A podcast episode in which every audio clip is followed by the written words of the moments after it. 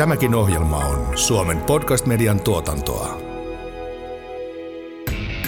Rakennustaito. Ammatillisen osaamisen ääni vuodesta 1905. Tässä jälleen rakennustaito podcast ja päivän teemana asbestista umpioon liioitellaanko sisäilmaongelmia. Hieman provosoiva kysymys heti kättelyssä, mutta näin tässä mediassa kannattaa kuulemani mukaan toimia. Meillä on asiantuntija vieraina täällä Esko Lindblad, joka on rakennusmestari, rakennusterveysasiantuntija ja myös keskuskauppakamarin hyväksymä tavaran tarkastaja. Tervetuloa. Kiitos. Ja meillä on toinen mokoma, rakennusmestari niin ikään ja rakennusterveysasiantuntija ja myös keskuskauppakamarin hyväksymä tavaran tarkastaja Maarit Siveen alias Masi. Tervetuloa. Kiitos. Ja minä olen Kimmo Kollander tässä tuen arvonjuontaja Maria Elenaa. Ja voitaisiin tähän alkuun ottaa aivan tämmöinen historiallinen pyörähdys, että meidän tavallisten kansalaisten korviin tulee säännöllisin väliajoin aina uusi haitta-aine, mistä pitäisi olla peloissaan. Lapsuudessani muistan raadonin, asbesti tuli jossain vaiheessa, formaldehydi oli lastulevyissä ja kreosootti sitten taas vanhemmissa rakenteissa. Ja nyt keskustelu on pyörinyt homeitiöiden puolella paljon. Mitä me näistä kaikista eri muotiaineista ollaan opittu matkan varrella? Mitä me ollaan opittu on, on, on se, että, että näillä on nämä kaikki erilaiset aineet, niin niillähän on erilaisia muotoja myöskin, että asbestihan on kuitu, ilmassa oleva selkeä ö, ö, kuitu, ei siis mikään kaasumainen aine, jota silloin tota, pikkusen toisella lailla pitää myöskin korjata sitä – asbesti, asbesti on myös tutkittu niin paljon, että se on ihan selkeästi havaittu terveydelle haitalliseksi aineeksi ja vaaralliseksi aineeksi. Radon on myöskin taas sitten kaasumainen aine, joka on, on tyypiltään vähän eritapainen ja, ja, ja tota, tutkittu myöskin, että se on selkeästi terveydelle haitallinen aine. No sitten meillä on kreosootti, joka liittyy myöskin näihin PAH-yhdisteisiin, eli polysyklisiin aromaattisiin hiilivetyihin. Kreosootti siis sisältää ää, tiettyä ainetta, tiettyjen aineita niin paljon, että, että ne on myöskin todettu e, terveydelle haitalliseksi ja puhutaan myöskin kaasumaisista aineista kreosootissa. No formaldehydi, niin ikään kaasumainen aine. Ja, ja tota, sitten puhutaan myöskin kuiduista, eli meillä on ö, mineraalivillakuiduista, tulee taas sitten selkeitä niin kuin partikkeleita ilmaan, jotka, jotka aiheuttaa terveydelle, ö, voivat aiheuttaa ärsytysoireita ja jopa terveydelle vaarallisia. Mutta sitten meillä on homeet, eli homeet on sitten taas, ö, ne vaikuttavat molemmilla tavoilla. Eli homeissa on irtoa niitä partikkeleita, jotka meitä ärsyttää ja sitten homeet myöskin tuottavat niitä kaasumaisia aineita, jotka, jotka tota, ovat terveydelle tai voivat olla terveydelle vaarallisia. Eli homeiden, homeiden korjaaminen ja homevaurioiden niin kuin estäminen ja, ja tämä on niin kuin paljon moninaisempaa sitten kuin näiden muiden, muiden aineiden, joiden olomuoto on, on, on vähän erilainen. Esko tässä varmaan pystyy helposti jaottelemaan asiaa sillä tavalla, että toisaalta on tämmöiset väärät aineet, mitä käytetään, ja toisaalta on sitten rakenneratkaisut, jotka aiheuttaa ongelmia. Tota, nyt täytyy muistaa, että kaikki nuo aineet on ollut aikanaan, kun no, raadonia lukuun ottamatta se on luonnonkaasu, niin ne kaikki ovat mukana eri rakennusosissa, rakennusaineissa. Ja aikanaan niitä on pidetty hyvin historian mukaan hyvinkin hyvinä rakennusaineina. Niitä mm-hmm. ei ole ymmärretty niiden terveysvaikutuksia tai jotain muita vastaavia asioita. Esimerkkinä vaikka itse on 50-luvun lopulla syntynyt 57, niin muistan, muistan aikanaan 70-luvulla, 60-luvulla, kun tuli ensimmäiset lastulevyt tuli ja sitä mukaan se formaldehydin haju, jonka varmasti osaa tunnistaa, varsinkin jos joku asiantuntija sanoo, että tämä on se haju, niin kaikki sanoo, että kyllähän mä nyt ton tiedän. Niin ää, nykyisin sitten taas haetaan sitten tämmöistä mikrogrammaa, mikro, grammaa per kuutio, kun se nyt on oikea mm. sana, niin haetaan sen vahvuutta, mitä se on. Silloin se on voinut olla kymmeniä, jopa sata. EU-tasolla se on muistaakseni 100 mikrogrammaa kuutiossa.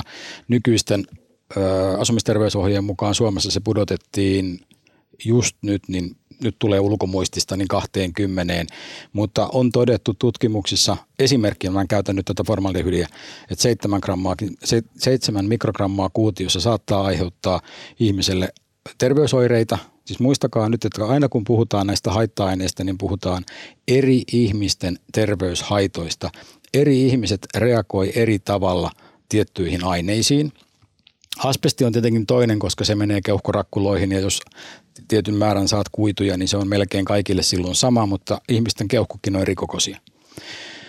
No ei mennä niin pitkälle tuonne lääketieteen puolelle. Ennemmin sitten nämä, nimenomaan nämä kemialliset aineet, niin jos meillä olisi mikrobit, kotoisimmin sanottuna homeet, jos se olisi niin, että yhdeksän on ihan terveellinen luku ja kymmenen sä sairastut, niin meillä olisikin todella helppoa tämä kaikki korjaaminen ja toteaminen, kuka on altistunut. Ihmiset altistuu eri tavalla kaikkiin näihin haitta-aineisiin on ne sitten paheja, vokkeja, kemiallisia ilmassa olevia yhdisteitä, tupakan savu. Se saattaa jollekin aiheuttaa hyvinkin isoja, isoja oireita, ehkä myös psyykkisiä, varsinkin jos tulee naapurin puolelta. Sitten taas asbesti on, on selkeä aine ja raadon on tällainen. Raadon on sellainen aine, joka on täysin näkymätön täysin kokematon, voiko näin sanoa, siis et sitä et pysty kokemaan. Lähes kokemaan. pimeää ainetta. Kyllä, joo. Hajuton. Hajuton myöskin, joo, ihan hyvä niin se on semmoinen, joka löytyy vain mittaamalla. Se on oikeastaan noista, kaikki muut ö, ihmiset pystyy, kun osaa tietää, niin osaa haistaa hyvin pitkälle asioita ja, ja tota, oma tuntemus. Tämä studio, anteeksi, on tällä hetkellä Masille sellainen, että aiheuttaa kurkun kröhinää jostakin syystä. Ei, ei vielä selvitetty tässä, ei keritty, kun tultiin suoraan studioon. Mihin ne Et mittarit jäi? niin, niin. Tämä on hyvä. Otetaan tästä vielä yksi sivupolku. Hyvin usein soitetaan asiantuntijalle sanotaan, että tu, tuletko sen homemittarin kanssa mittaamaan. Sellaista ei ole olemassakaan kuin homemittari. Nämä kaikki haitta-aineet, mistä nyt on puhuttu, asbestista umpioon, niin kuin Maria-Elena Elena aloitit tämän, niin ne on kaikki sellaisia aineita, että kyllä, niissä on joku pitoisuus ja joillakin, jossakin pitoisuudessa ihminen aistii sen, mahdollisesti sairastuu, ää, anteeksi, ei sairastu, vaan kokee sen haittana ja kun se haittaa riittävän pitkä, niin saattaa sairastua siihen. Niin Tämä on hyvä esimerkki on aina se, että kun tulee kevät, ihmiset lähtee mökille, mökillä ei ole näitä haitta-aineita, tullaan syksyllä takaisin, niin miksi mun nenä vuotaa, miksi mulla on sitä, miksi mulla on tätä, miksi silmät vuotaa, miksi on päänsärkyä, muutakin kuin viikonlopun jälkeen. Se on tavanomainen äh, äh, asiakkaille, jotka ottaa yhteyttä, on juuri se, että olimme kaksi viikkoa matkalla ja meillä ei ollut, ja meidän flunssa, joka oli pitkittynyt, on parantunut siinä aikana ja meillä ei ollut mitään ongelmaa, kun olimme siellä matkoilla, eli poissa kotoa ja tulemme takaisin kotiimme, niin, niin, niin sen jälkeen alkaa taas pitkittyneet flunssat ja niin kuin, ö, sairastelu ja, ja tämä on aika usein se syy, miksi esimerkiksi minunkin otetaan yhteyttä, että, että tota, talossa saattaa olla joku sisäongelma. Mummulan haju. Kyllä, mummolan haju. Ja ilmeisesti hajussa on sitten vähän, vähän muutakin. Tämähän, niin kuin Esko toi tässä aika hyvin esille, niin, niin kovasti, kovasti yksilöllisiä kysymyksiä ja, ja tota, edelleen epäselvää, että kuka reagoi, kuka sairastuu, kuka, kuka ei. Mutta jos nostetaan täm, tätä, tätä keskustelua sinne yhteiskunnan tasolle, niin tämähän on, on, on iso ongelma varsinkin julkisissa rakennuksissa, joita käyttävät useat ja, ja tietysti kun tarkastellaan nyt vaikkapa ROTI-raportin viimeisimpiä lukuja, 2021 taisi olla nyt tämä ihan tämänvuotinen tämä viimeisin rotiraportti. Ja siinä, siinä arvioidaan, että pelkästään asuinrakennusten korjauksiin, jos ajattelee korjausvajetta ihan sellaisena, jossa on toki muita sy- syitä kuin pelkästään sisätilat tai, tai tota, sisäilma, vaan ylipäätään korjausvaje arvioidaan olevan noin 9,4 miljardia tämän kymmenenvuotistarkastelun kauden aikana. VTT näitä on laskeskellut ja sitä, sitä seuraavalle kymmenvuotiskaudelle vielä vähän nousee. Et nämä on, nämä on niin kuin valtavia summia ja nyt, nyt jos puhutaan sitten vielä kuntien rakennusvajeesta, korjausvelkaa voidaan myös käyttää käsitteenä, niin niin 9 miljardia on niin kuin varovainen arvio ja jos kaikki kuntien, kaikki julkiset käyttörakennukset pitäisi, pitäisi tota, niin sanotusti päivittää tähän päivään ottaen huomioon nyt nämä uudet modernit tarpeet ja toiminnallisuudet, niin sitten kasvaa jo arvio tuonne 16,5 miljardia. Että nämähän on sellaisia summia, että eihän näitä nyt niin kukaan pulita ja, ja meillä on meillä on tota, sanotaanko vähene, vähenevä ja vanheneva väestö varsinkin, varsinkin tota osassa kuntia hyvinkin karseet lukemat, niin se on yhtälö, jota ei oikein voi ratkaista. Ja, ja tota, kuitenkin nämä sisätilat ovat sen verran merkittävässä asemassa, että jo 2018 käynnistettiin tämmöinen poikkiministeriöllinen Terveet tilat 2028 hanke, jotta tähän tulisi tällaisten äh, poliittisten vaihtelujen ja hallitusten yli riittävän pitkää tarkastelujaksoa. Ja, ja tähän, tämähän on nyt käynnissä ja siitä on tullut tämmöinen toimintamalli. Jos kysyn vaikka Masilta, että, että onko tämä hanke tuttu ja päästäänkö siinä, siinä maaliin, että on, onko tämä, tämä niin kuin toimiva keino taklata tätä ongelmaa? Mä oikeastaan heittäisin pallon tässä kohtaa Eskolle, koska sä oot näitä julkisia ja isoja hankkeita käyttänyt enemmän. Mä oon keskittynyt lähinnä asuntoihin ja pieniin, pieniin tota, taloyhtiöiden tutkimiseen. Mä kokeilin, saanko mä kopin, mutta sain mä. tota, joo, ei siis, mennyt ohi. Ei mennyt ohi. Et heittänyt liian kovaa. refleksit. Joo, siis nyt mä menen pikkasen taas historiassa taaksepäin. Eli 2009 hän ympäristöministeriö aloitti kosteus- ja hometalkoot. Just. Ja ne ei niitä ole vieläkään kuopattu. Niitä sivuja pidetään edelleenkin yllä, joka on tosi hyvä. Itse asiassa niitä pitää, no entinen työnantajani, voi herra jestas. No, tulee hengitysliitto. Pitää niitä edelleenkin ö, yllä. Ympäristöministeriö maksaa heille siitä – sitten tuli nämä kosteus, nämä terveet tilat, johon tota Katja Autinen, joka oli mukana myöskin siis ympäristöministeriössä. Hän on yliinsinöörinä siellä ja, ja tota, siirtyi nyt 2020-2019 siirtyi terveet tilat johtamaan tätä koko projektia, joka on tosi pitkä. Ja ymmärtääkseni tästä terveet tilat asiasta on hallitusohjelmassakin jo osittain ainakin jonkinnäköinen maininta. Ja mä itse toimin myöskin Fisessä RKLn edustajana tuolla asuntokaupan kuntotarkastuslautakunnassa ja siellä on käyty läpi tätä asiaa sillä tavalla, että tämä asuntokaupan kuntotarkastus, mikä Masi viittasi pientaloihin, tämä koskee lähinnä niitä tai myöskin, myöskin isompia taloyhtiöitä, koska tota, taloyhtiötkin kuuluu tähän samalla lailla, niin on hallitusohjelmassa mukana sellainen asia, että siihen pitäisi saada jonkinnäköinen – pätevyys näille kaikille kuntotarkastajille niin, että he ymmärtäisivät mikrobiologiasta, rakenteista, vanhoista rakenteista nimenomaan ja sitten myöskin talotekniikasta. Eli nyt siinä vähän on ollut peistä sitten asiantuntijapiirissä, että onko siellä mukana talo, talotekniikan osaajia, mutta ennen kaikkea rakenne, rakennepuolen ihmisiä, eli rakennusihmisiä. Mutta som liirum, som laarum, tämä on ollut nyt jo montako vuotta meillä on hallitus ollut. Tämä on ollut siellä hallitusohjelmassa ja se ei vaan lähde eteenpäin. Sitä on, on erinäköiset instanssit yrittäneet saada sieltä eteenpäin, mutta ei vaan onnistu jostakin syystä. Toden totta tämä asuntokaupan kuntotarkastus on ehkä sanotaanko se sellainen seikka, joka tulee, tulee todella monelle kuluttajalle vastaan, jos muistan yhtään, yhtään näitä, näitä vanhoja tilastoja oikein, että ennen, ennen koronahulluutta ja, ja asuntokaupan piikkiä sellainen 15 000 pientalokauppaa tehtiin vuosittain ja, ja sitten tässä viime vuosina on, on laajentunut se kuntotarkastuksen käyttö ja se on aika usein myös rahoituksen saannin edellytys. Ja tässähän on taas jälleen yhtälö, joka ei tahdo käydä oikein yksin. Et, et tarvetta päteville kuntotarkastajille olisi, olisi se 15 000 pientalokaupan verran.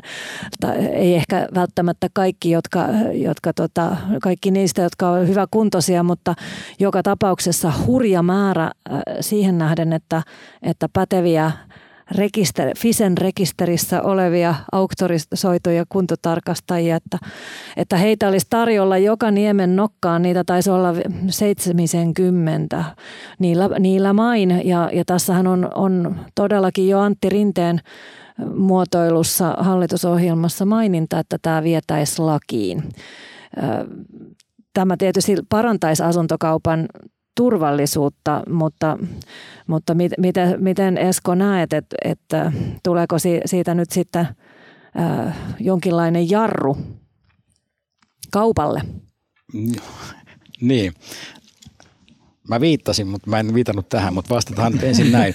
Tehdään yksinkertainen tota, jakolasku. 15 000 kauppaa per vuosi jaettuna 70 pätevöityneille – ei tarvi vaihtaa taskulaskemien paristoja. Aika, aika tuntematon yhtälö ei, ei onnistu. Vaikka joidenkin kavereiden CVtä kun lukee, niin ne tekee 24 tuntia päivässä töitä, mutta ei silti Tottahan riitä. Tottahan toki. Ää, mutta nyt mä heitän sulle Maria-Elina takaisin pallon entisen työelämääsi, niin mikä on keskimääräinen kauppahinta noin suunnilleen valtakunnallisesti pientalokaupassa? Jaa, nyt heitit pahan, koska tuossa, jos mi, missä on aivan valtavat erot, erot että, että ne voi olla mitä tahansa 10 000 euron ja, mm. ja tota, sitten puhutaan näistä miljoona mm. lukaaleista täällä pääkaupunkiseudulla. Mitähän mä sanoisin? Puoli miljoonaa. Itse asiassa mä luulen, että se taisi olla 200 000, mm. semmoinen keski, no. keskiarvo ainakin aikaisemmin. En tiedä, onko, onko iän myötä kunto laskenut sen verran, että olisi jo alle. Parisen sataa tuhatta oli ehkä semmoinen tyypillinen mediaani hinta. Kiitos. Tämä oli johdatteleva kysymys. 200 000 keskihinta. Paljonko maksaa yksi asuntokaupan kuntotarkastus? Nykyisen suoritusohjeen mukaisena, RT-kortin mukaisen suoritusohjeen Masi mukaisesti. voi arvaa hinnastonsa tähän laittaa. niin, en tiedä mitä, mitä muut niistä laskuttaa. Tiedän vain, että on, on kuntotarkastajia, jotka tekee sen 800 eurolla mm. ja sitten on kuntotarkastajia, jotka tekee sitä kolmella ja puolella tonnilla. Hmm. Ja, ja se, että, että sitten niin kuin esimerkiksi meikäläinen, niin en pysty tekemään kuin yhden kuntotarkastuksen päivässä. Hmm. Ja mulla menee yhteen omakotitaloon se koko päivä. Ei se, ei, mä en pysty, mä tiedän tarkastajia, jotka tekevät jopa kaksi, ehkä kolmekin taloa yhden päivän aikana.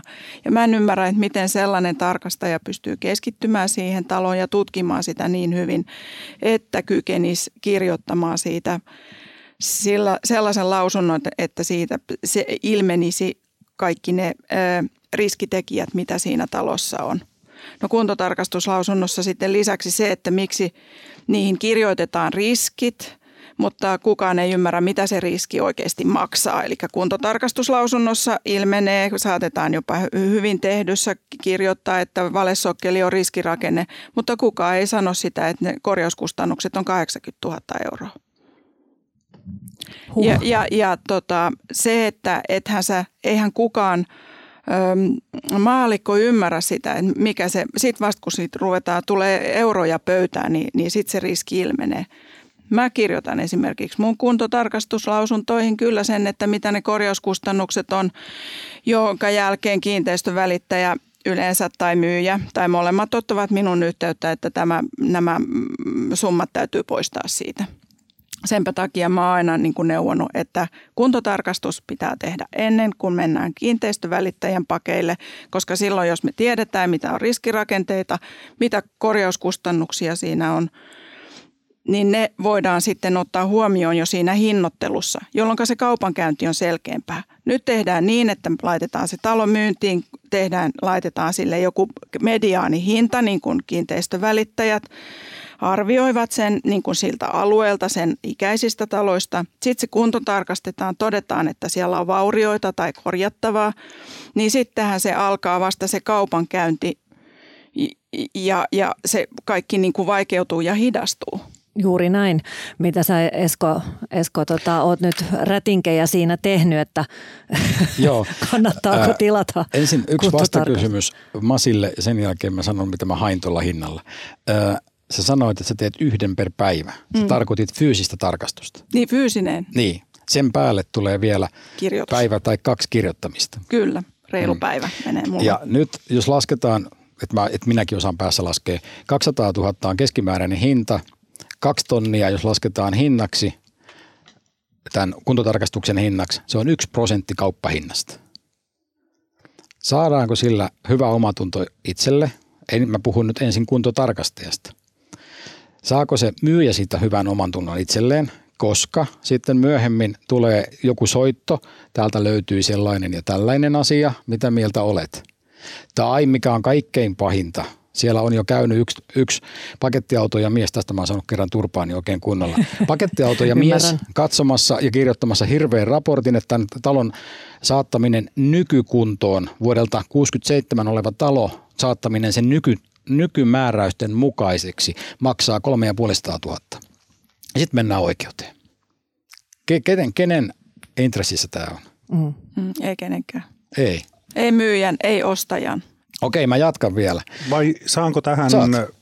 juuri kodittomaksi tulleena? Me myimme talon ja, ja, ja mua ei niinkään, mutta vaimo jännittää kauheasti just tämä tilanne, että mitä jos siellä jotain onkin. Kuntoisuustarkastus tehtiin, saatiin puhtaat paperit ja sitten niin kuin yleensä suomalaisia ongelmia ratkaistaan aloittavalla kysymyksellä, kuinka Ruotsissa asia on hoidettu.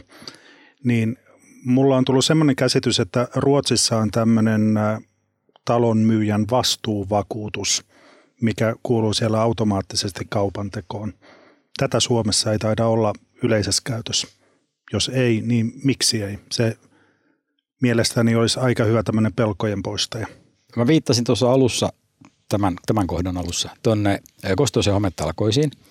Silloin tota, silloinen ohjelmapäällikkö Juhani Pirinen teetätti tämmöisen tutkimuksen, missä oli mukana Tanska ja, ja Ruotsi. Ja sitten niitä verrattiin ja huomattiin nimenomaan tämä, että siellä oli tämmöinen vakuutusyhtiöiden hyväksymä tarkastaja, joka vain ja ainoastaan hänen tarkastamat talot pääsi tähän vakuutuksen piiriin. Siellä ymmärtääkseni siellä on mahdollisuus myydä ilmankin tätä vakuutusta, mutta rahoituksen saaminen onkin sitten pikkasen hankalampaa, mm. jolle ei istu pussin päällä. Mä en tiedä, mihinkä se kaatuu Suomessa, että tämmöistä ei ole, mutta nykyisin taas sitten on olemassa näin, että hyvin monet rahalaitokset tänä päivänä haluaa jonkinnäköisen tarkastuksen. Meillä ei ole olemassa tällaista systeemiä, että vakuutusyhtiön hyväksymä tarkastaja, mutta mä toivoisin, että edes nämä fisepätevät saisivat sen. Tai mikä vielä parempaa, mistä ei ole vielä keskusteltu, joka olisi hyvä tässä vähän ajan päästä ottaa keskustelun alle, eli mennään sinne mikrobipuolelle ja mennään sinne haitta-ainepuolelle ja otetaan niitä näytteitä, ettei niitä ota sitten joku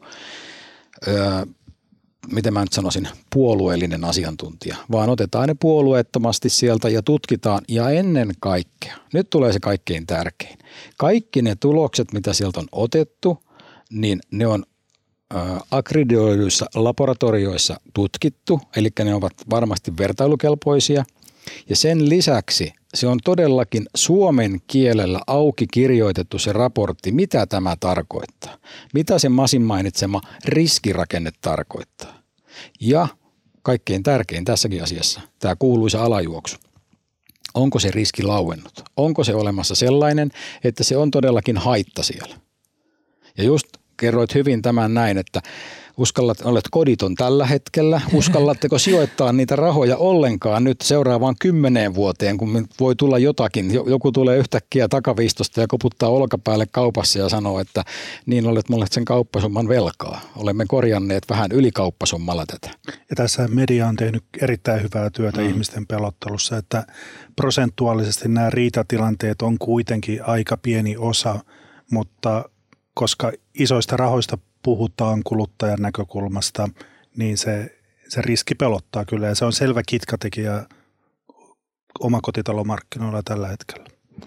Tähän liittyy itse asiassa aika vaikeita juridisia kysymyksiä, että se on maakaaressa ja, ja tota, sen verran pitkän, pitkän oikeushistorian päässä tämä, tämä tota kiinteistön myyjän vastuu, että et siitä, siitä poikkeaminen äh, muin kuin tällaisten ehkä vapaaehtoispohjaisten vakuutusten kautta on todella hankalaa, sitä on selvitelty. Äh, sitten sitten tota, mitä tulee näihin, näihin Pohjoismaihin, niin Tanskassahan malli on sen kaltainen, että siellä on myyjällä kymmenen vuoden vastuu siitä kiinteistöstä luovutushetkellä.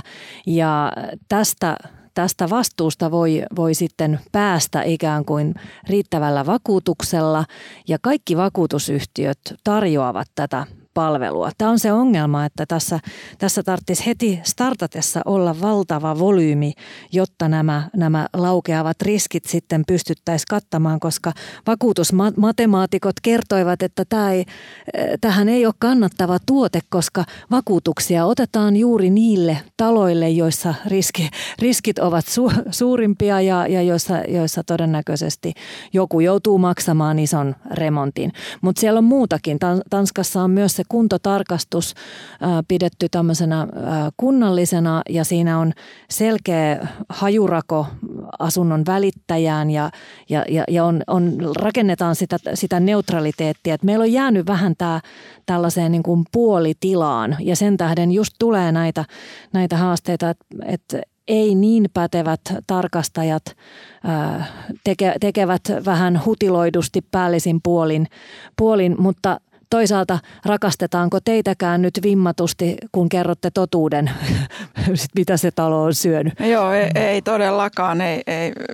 Usein käy niin, että, että juuri kuntotarkastus tilataan sekä ostaja että myyjä maksaisivat sen kuntotarkastuksen puoliksi. Ja mitä sitten, kun kerron totuuden tai mitä niin kuin minun mielestä siellä on ja riskit ja mitä se maksaa, niin siinä tapauksessa niin, niin tota, ostaja perääntyy kaupasta – ei halua maksaa laskuaan. Ja myyjä sanoo, että sä oot kirjoittanut ihan soopaa siihen. Niin. Ja ei hänkään maksa sitä. Kiitosta eli heru. Niin, eli tämmöistä, kiitosta ei kyllä todellakaan heru. Eli tota, tällä, tällaisiin tilanteisiin on, on joutunut oikeastaan aika useinkin, että vihamiehiä on paljon. Mitä Eskola? Tuota, pikkasen historia. Lenteleekö tomaatit? historia, ei, ei. Ne oli mätiä kananmuni. tuota, sen verran ihan historiaa, että on, on en enää te ole tehnyt kymmenen vuoteen ihan sillä lailla pääsääntöisesti noita on tutkinut isompia rakennuksia, mutta asuintaloja en, mutta tämä tapahtui joskus 2010-2009, jolloin tutkittiin Eilan kanssa, eli nykyisen avovaimoni kanssa, oman rakkaani kanssa. Terveisiä me, me, me, olemme, tota, me olemme työtapaturma. niin kahdestaan tutkittiin yhtä taloa, oli iso talo, siellä oli uima-allas ja kaikki – ja tota, vanha leskirouva myi sitä ja tota, ihmeteltiin hyvin suuresti, suuresti sitä, kun hän sanoi, että ei täällä ole kukaan koskaan käynyt tutkimassa mitään ja ja kävi vähän samalla tavalla kuin Masi tuossa kertoi, että se ei ollutkaan sitten niin kuin hänen mieleinen, eikä, eikä mm. ostajankaan mieleinen, mutta sitten jostain syystä kumminkin avasin yhden kaapin oven ja tota, vaikka oli näinkin lyhyt 170 senttinen, niin kurkkasin sinne ylimpälle hyllylle ja sieltä löytyi neljä – neljä kappaletta kuntotarkastuksia, jotka oli tehty siitä hetkestä tasaisen välimajoin taaksepäin. Sitten kun mä luin niitä, niin niissä oli hyvin pitkälle ne samat asiat, mitä me oltiin siinä niin kuin kerrottu, kertun ton, tuota, tarkastuksen aikana tälle vanhalle rouvalle, että täällä on selkeästi tämmöinen ja tämmöinen ja tämmöinen. Ja taas ilmeisesti olisi tullut sellainen raportti, mistä hän ei olisi tykännyt. Et tämä oli, tämä on, ja tämä on poikinut muun muassa sellainen, tämä ei ole ainoa kohde, tämä on poikinut sellaisen ö, lakihomman aikanaan, että olisiko mahdollista viedä näitä rakennuksia, mä en tiedä onko sille maakaari vai mi, mihinkä se sitten perustuu, mutta siis jokainen kiinteistöhän pysyy paikallaan, ainakin noin pääsääntöisesti. Eli jos Vaikka voisi toisin on tehty, toi, toivoa joskus. Niin, niin, se voidaan myöskin kysyä, miksi se Jukkatalo, joka on Westendissä, maksaa ihan eri kuin sama, mikä on Inarissa. Ja näitä voisi siirrellä Suomen sisälläkin. Niin. No eikö tämä ole se sijainti, sijainti, Sijainti, sijainti. kyllä. Sijainti on vain se, joka määrittelee sen hinnan. Mutta Just nyt, nyt pointtina oli, on se, että kaiken kaikkiaan me, kun meillä on kiinteistö ja kiinteistötunnus, niin miksi sillä kiinteistötunnuksen perusteella ei voida perustaa rekisteriä, johonka nämä ö, rekisteröityneet, onko ne nyt sitten vakuutusyhtiön hyväksymiä vai FISEN hyväksymiä vai kenen hyväksymiä, veisivät nämä kartoituksensa niin, että sieltä saataisiin myöskin ne 10 vuotta, 15 vuotta tehdyt kartoitukset esille. Ja Tiina Koskinen Tammi, lä, tota, lakitieteen tohtori, on, on selvittänyt asiaa ja pitää kysyä Tiinalta, miksi se ei, ole, miksi se ei nyt vaan jostain syystä onnistu. Mutta tätä on haettu, että saataisiin sen Tietopankki olisi tarpeen. tietopankki siitä mm. kiinteistöstä. Meillä on autoissa huoltokirjat, me saadaan sitä kautta, että jotain tietää. On luettu Iltasanomista hyvin paljon näitä, että onko auto oli ostettu Ranskan, Ranskan kautta tuotu Suomeen ja lopputulos olikin, että se olikin belgialainen auto. Niin saadaan selville erinäköisiä historioita näistä, näistä asioista, niin mä en tiedä mihinkä GBR tämä nyt sitten on kaatunut aikanaan, mutta se, että kun eihän joku omistaa aina kiinteistön, mutta kun se myydään, niin kyllä mä haluaisin tietää sen historian myöskin siitä Mutta myydystä joku, omi, kiinteistöstä. joku eri omistaa sen tiedon. Niin, Niin, meillähän on tämä lupa.fi, jossa on meillä ö, rakennuslupaan liittyvät piirustukset ja, ja asiakirjat. Sieltähän ne on jo, nehän on julkisia asiakirjoja ja tavallaan arkisto. Miksei sitä voisi hyödyntää? Ja se, tämä taitaakin olla joku tietosuojaan liittyvä asia. Saattaa olla myös erilaisista julkisista hankkeista tuttu ryhtymisrajoitteisuus. Ai, ai meinaatko, että aloittamista vaille valmistuu? Joo. Uudisrakennuksiahan omakotitalopuolella on monta eri lajia, hartiapankkirakentamista ja, ja, ja firmojen rakentamiset. Varmaan tässä nyt niin kuin pääjakona on. Onko tämmöisillä eri rakennutustyypeillä erilaiset riskiprofiilit? joo on. Mm, Nyt en osaa näitä termejä ihan riittävän tarkasti, mutta kyllä on. Ja jos mennään vähän isompaan mittakaavaan taas, niin tota, maankäyttö- ja rakennuslain uudistushan on tulossa jonkin tasoisena. Ö, niin, niin tota, mitä se tarkoittaa, sitä ei varmaan kukaan tiedä tällä hetkellä, koska jos nykyinen lakiesitys lähtee lausunnolle, niin se on siellä varmaan puoli vuotta ja vähintään vuosi sitä sitten setvitään sen jälkeen. Se liittyy tähän nimittäin hyvin pitkälle, että on puhuttu Gründerin rakentamisen vastuuden nostamisesta, vastuuajan jatkamisesta. Sitten on nämä tämmöiset omatoimirakentajat, ja heidän vastuustaan, onko sillä vastuuta, mikä on sen vastaavan mestarin vastuu siellä. Tämä on hyvin semmoinen moninainen asia, varsinkin RKLn kannalta, koska meidän jäsenistöstä hyvin paljon on, on näitä pientalovastaavia, jotka hoitaa ihan päätoimisesti näitä asioita. Ja sitten on ihan myöskin ö, isojen rakennusliikkeiden vastaavia, joista hyvin moni tänä päivänä, mä teen pääasiassa tällä hetkellä Rampolissa nykyisen työnantajani tota, ö, nykyisellä työnantajalla niin teen kosteudenhallintaa isoilla työmailla. Ja tota, sen mä oon jutellut sitten näiden isojen työmaiden vastaavien kanssa, niin he laskee tänä päivänä niin kuin päiviä, milloin he pääsee eläkkeelle. Eli pois tästä oravan pyörästä, koska se vastuu rupeaa olemaan semmoinen, ja he ei halua kuullakaan tästä maankäyttö- ja rakennuslain uudistuksesta yhtään mitään, koska mä oon jo silloin eläkkeellä. Ei, ei, se ei kuulosta hyvältä.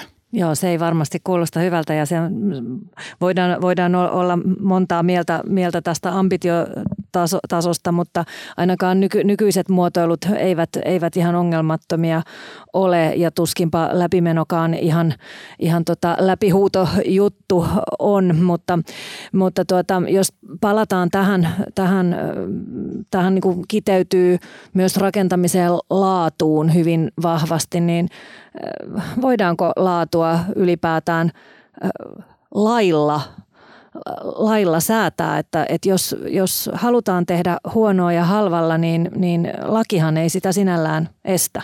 No la, laadun tekeminen voidaan tietysti antaa tiettyjä mm, rajoja sille, sille laadun tekemiselle sen lain avulla siis. Pystytään tähän, tähän kyllä, mutta, mutta kuka sen laadun sitten oikeastaan tekee, niin, niin se on sitten viime kädessä se työntekijä siellä työmaalla – ja, ja sitten taas se, että meillä tarvitaan tällä hetkellä osaavaa työvoimaa Suomessa rakennustyömailla.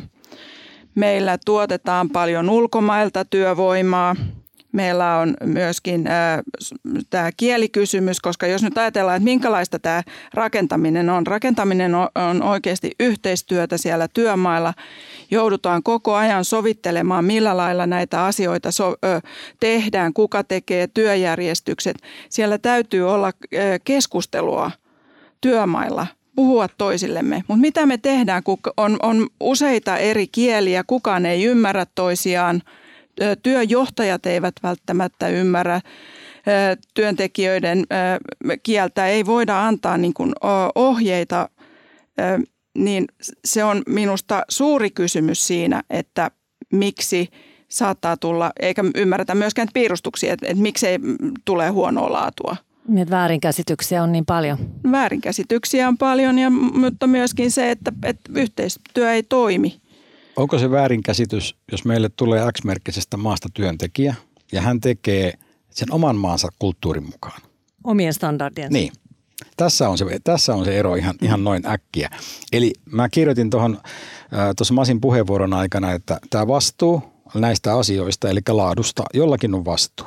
Jokun pitäisi kuitata aina se vastuu, mutta jostain kumman syystä niin tota, se on jäänyt siihen kuittaamiseen – Eli sieltä ei ole koskaan haettu sitä syyllistä sitten todellisuudessa, paitsi taas mulle tulee yksi kertomus tässä mieleen, eli tämmöinen vanha omakotitalo, mikä me tehtiin kuntotarkastus ja tota, sitten ihmeteltiin, että kun lattia oli märkä, koste, ja tota, mä menin sitten nurkalle ja rupesin kaivaan salaojakaivoa esille ja löysin kaivon.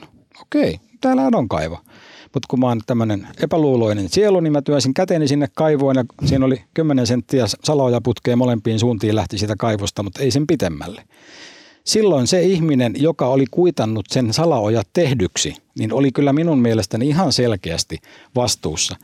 Ainoa ikävä asia tässä on se, että kyseinen henkilö kerkisi kuoleen ennen kuin tämä meni oikeuteen asti tämä asia, mutta se kauppa purettiin sitten. Aivan purkuperusteet täytty.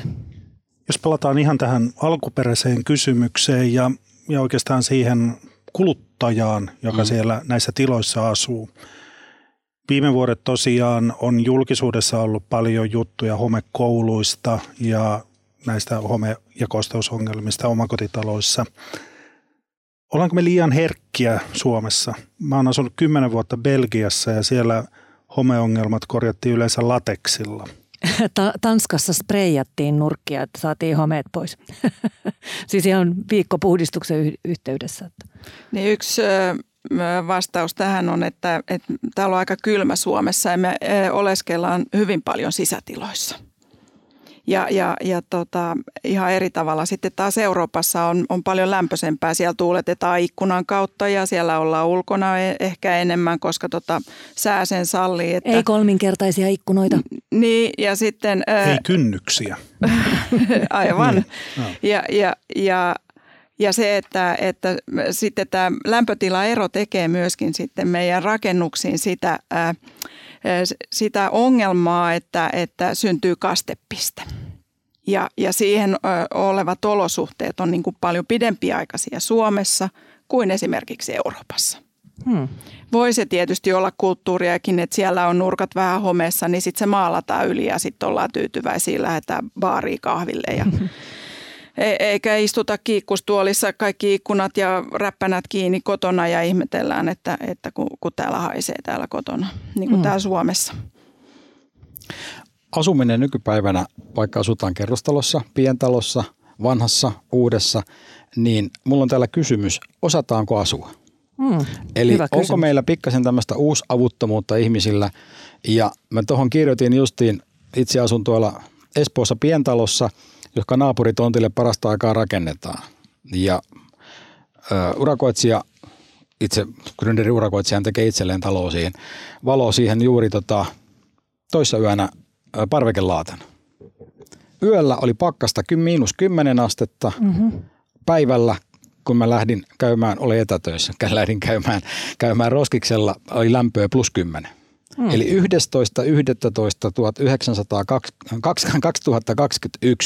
marraskuun 11. päivä meillä oli 20 astetta delta T, eli lämpötilamuutos. Ja mitä se kosteudessa vielä vaikuttaa sitten, se on todella mahtava. Eli siis 10 asteen kosteudessa on alle gramma kosteutta ja plus kymmenessä sitä on kolme grammaa suunnilleen. Mm. Ja noin hihasta heittäen. Se on paljon, vaikkei se tunnu paljolta. Ero siis. Ja mitä tästä kaikesta voidaan päätellä? Taas tulee yksi kertomus mieleen. No, nykyaikainen on, tuota, kerrostalo, kaksi kerrostaloa ja siellä oli hienot ilmavaihtolaitteet kerrostalohuoneistossa. Jokaisessa oli oma huoneistokohtainen ilmavaihtolaite. Ja hieno nappula oven pielessä kotona poissa. Mutta kun se oli kytketty väärinpäin, kun painoit poissa, niin se meni päälle ja kun tulit kotiin, painoit siitä, niin se putosi puolikkaalle ja osittain kokonaan pois. No niin. No, tämä selvisi kuntotutkimuksella. Eikä ollut ainoa huoneesta, vaan ne oli kytketty väärin. Eli nyt tullaan hyvin, siihen hyvin masin, tavanomainen niin, virhe. Tähän, tähän masin ensinnäkin siihen ammattitaitoon, laatuun ja siihen, että eikö ne ihmiset todellakaan itse osanneet yhtään ajatella, mitä sitä napista tapahtuu. Jos mä olen meidän makuuhuoneessa ja ovi on kiinni koko yön, niin mä maistan sen aamulla. Mun ei tarvitse katsoa, että oliko ovi auki vai kiinni. Mä maistan sen suussani aamulla sen hiilidioksidin määrän. Eli äh, mä en tiedä, mä oon ollut koko ikäni rakennusalalla, mä en, mä en osaa, mutta mä vaan ihmettelen, että eikä ihmiset todellakaan osaa. Mä en osaa heidän ammattiaan, mä myönnän sen. Mutta sitten tämä on yksi semmoinen, siis mä kertaan vielä, että osataanko asua, Joo. onko se vähän uusavuttomuutta, kuivataan pyykkiä, keitetään vettä ja ihmetellään, kun 30 asteen pakkasella ikkunat menee sisältä huurteeseen. Mikähän siinä on syy? Ja sitten tämä lämpötilavaihtelu, mitä Masi sanoit kanssa, niin meillä on todella haastavat ilmastoolosuhteet. Ja tämän viimeisimmän Tampereen yliopiston tutkimuksen mukaan, niin ne tulee vaan vaihtelemaan entistä enemmän. Kiitokset Esko Lindblad ja Maarit Siveen. Tämä keskustelu oli erittäin valaisevaa. Emme ihan voineet ratkaista Suomen kaikkien tilojen kosteus- ja homeongelmia tässä lähetyksessä, mutta päästiin ainakin siihen ymmärrykseen, että joka tapauksessa koulutusta, tutkimusta, valistusta tarvitaan lisää ja siihen voidaan vaikuttaa tahoillamme. Pysytään terveinä. Kiitokset kovasti. Kiitos. Äh, kosteus- ja hometalkoiden vetäjä Juhani Pirinen aikanaan opetti mulle tai meille kaikille silloin, että ö, ikävä kyllä näissä mikrobiasioissa ja, ja tota, muissa asuntokauppa-asioissa mennään aina oikeuteen ja siellä on sitten aina kaksi asiantuntijaa. Ja Johanin kommentti oli tähän se, että jos ne asiantuntijat ovat samaa mieltä, niin molemmat ovat asiantuntijoita, mutta jos ne ovat eri mieltä, niin toinen niistä ei ole asiantuntija. Kiitos. Rakennustaito, ammatillisen osaamisen ääni vuodesta 1905.